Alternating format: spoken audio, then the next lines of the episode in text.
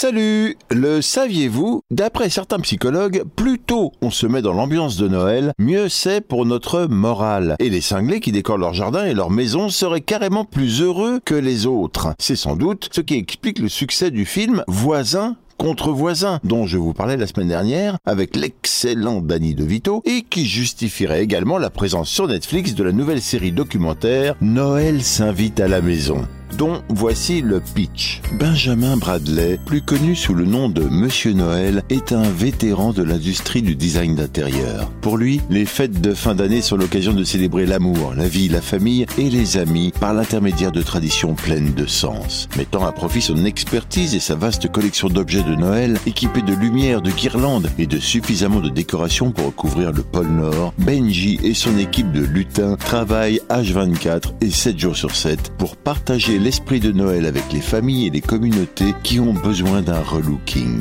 La série ne dit pas combien ça coûte. Bien, alors bon, vous avez compris où je veux en venir. Bienvenue dans ce PPP spécial Christmas Spirit qui déprimera les natalophobes mais permettra à tous les autres d'en savoir un peu plus sur l'esprit de Noël en France et dans le monde tout de suite après le générique.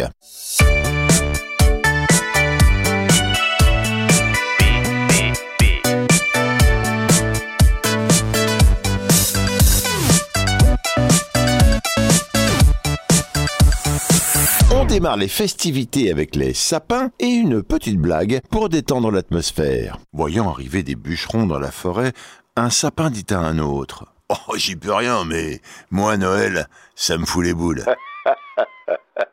Bon, alors, 6 millions de sapins de Noël sont vendus en France chaque année, dont 5 millions de sapins naturels et 1 million de sapins artificiels. Du coup, vaut-il mieux acheter un sapin naturel ou artificiel? Bonne question. Une étude menée au Canada sur l'impact environnemental des sapins artificiels a montré que si vous optez pour un sapin artificiel, vous devrez alors le garder plus de 20 ans pour que son impact sur l'environnement soit le même que si vous aviez opté pour un sapin naturel chaque année. En effet, les sapins artificiels sont fabriqués à l'autre bout du monde, dans des conditions sociales inconnues par une main-d'œuvre bon marché à partir de matériaux dont la production et la transformation sont très polluants. PVC, plastique ou encore aluminium. Alors que d'un autre côté, d'après l'Association française du sapin de Noël naturel, les sapins naturels ne participent pas à la déforestation de notre planète. Il existe des champs de sapins de Noël plantés uniquement pour décorer les maisons pendant le mois de décembre. De plus, ils sont cultivés en France. Niveau prix,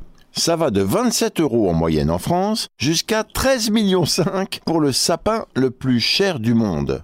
Le prix délirant de ce sapin installé à Marbella dans l'hôtel 5 étoiles Kempinski vient de sa décoration. De l'or, des diamants, de l'argent, des saphirs venus de chez Cartier, des objets Bulgari ou Chanel, des flacons de parfum, un œuf d'émeu serti d'or et de poussière de diamants, des billets gaufrés à l'or, des pans en chocolat en 3D, etc., etc. Non, jetez plus, c'est bon, on a compris, c'est Noël.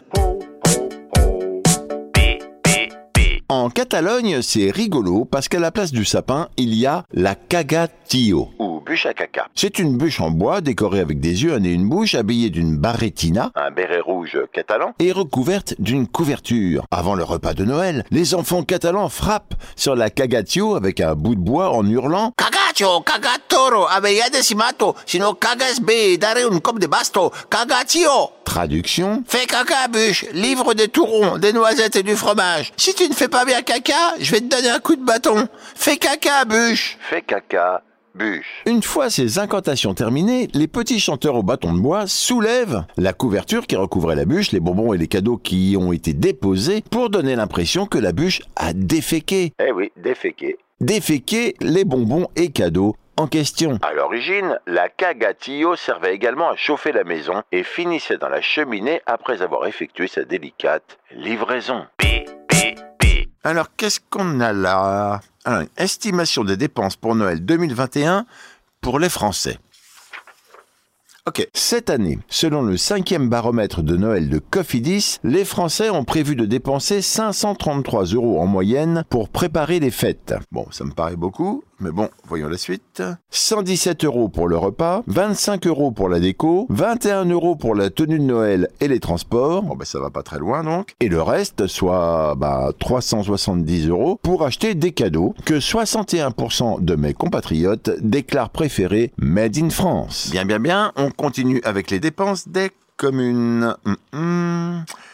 Alors voilà, en moyenne, les communes dépensent entre 15 000 et 20 000 euros en décoration. Mais dans les grandes villes, comme Paris par exemple, c'est près de 800 000 euros qui sont dépensés pour illuminer la capitale. À Strasbourg, capitale L de Noël, 512 000 euros. À Reims, capitale de rien du tout, 780 000 euros. Ça fait 4,20 euros par habitant. Rouen, petit joueur, 171 hein, 800 euros. Mais bravo Puteaux, Haute-Seine, qui claque 23 000 euros pour le sapin de Noël, 400 000 euros pour une patinoire éphémère. Un truc qui se démonte, quoi. Et 500 000 euros pour les illuminations. Alors faites le total, c'est Noël. Allez, on se termine l'année avec les différentes traditions de Noël dans le monde. C'est au Royaume-Uni, pays où se sont échangées les premières cartes de Noël, qu'a été lancé le concept du Secret Santa. Secret Santa, c'est quoi? Euh, bah, Grâce à un tirage au sort, un membre d'une famille, d'une entreprise ou d'une communauté devient le Père Noël secret d'une autre personne et doit donc lui offrir bah, des petits cadeaux. En Italie, selon les régions et croyances, le 25 décembre, les cadeaux sont distribués soit par le Père Noël, Bobo Natale, soit par le petit Jésus, Jesi Bambino. Mais attention les amis, en Italie du Sud, vous ne trouverez ni Bobo Natale, ni Jesi Bambino, ni 25 décembre d'ailleurs, puisque c'est le 6 janvier que la sorcière Befana se charge de la distribution des cadeaux pour les enfants sages, tandis que les moins sages, hein, les crapules, reçoivent eux du charbon.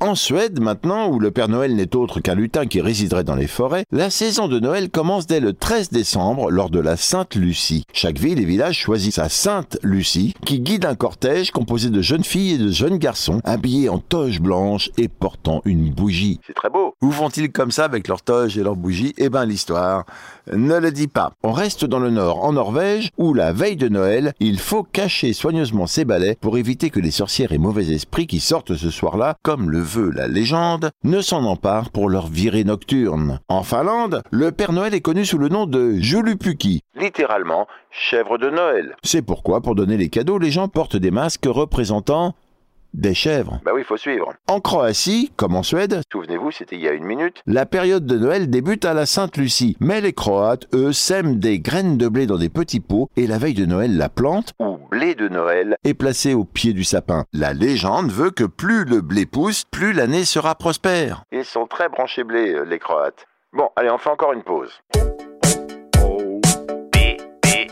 Non, non, non, ce n'est pas en hommage à leur ex-président Donald Trump ou au regretté pour le coup chanteur Nino Ferrer que les Américains cachent dans leur sapin un cornichon. Le plus souvent fabriqué à partir de verre soufflé. Non, c'est que la personne qui trouve le cornichon a droit à un cadeau supplémentaire. D'après les Amerlocs, c'est une vieille tradition importée d'Allemagne. Pour les Allemands, c'est un mythe américain. De l'Amérique, on passe au Liban, où vous pourrez entendre, si vous êtes attentif, et au Liban, les enfants demander à tous les adultes qu'ils croisent le jour de Noël. Et du qui Alec? Ce qui signifie Vous avez un cadeau pour moi? Et là, comme les Libanais ont prévu le coup, les mômes reçoivent un petit cadeau qu'ils ajoutent à leur butin de Noël. Au Guatemala, c'est plus sombre. Les célébrations débutent le 7 décembre avec la Quema del Diablo. Combustion euh, du diable. Les Guatémaltèques brûlent une statue représentant le diable, fabriquée en papier mâché et remplie de pétards. L'idée est de se débarrasser des ondes négatives avant Noël. Le concept de la bombe, donc.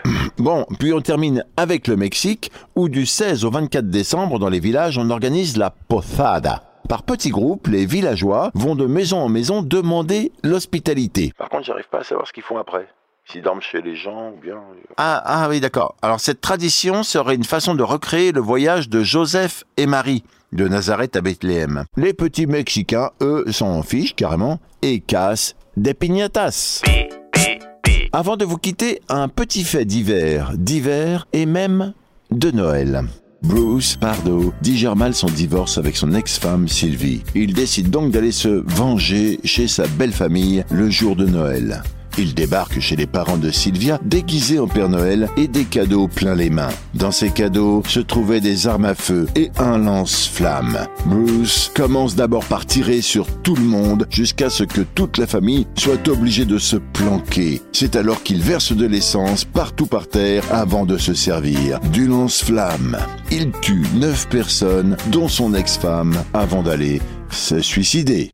Ah bah oui, ça c'est Noël. Bon allez, je vous laisse. Vous avez des cadeaux par milliers dans vos petits souliers. Il faut maintenant que vous trouviez des milliards de piles à 4. PPP Christmas Spirit, c'est fini, Anini, terminé comme l'année. On se retrouve dans une semaine pour se souhaiter les meilleurs vœux dans PPP, bien sûr. PPP, pourquoi? Bah parce que personne ne peut lire, écouter ou voir tous les trucs de dingue de Noël qu'on trouve sur Internet. Joyeux Noël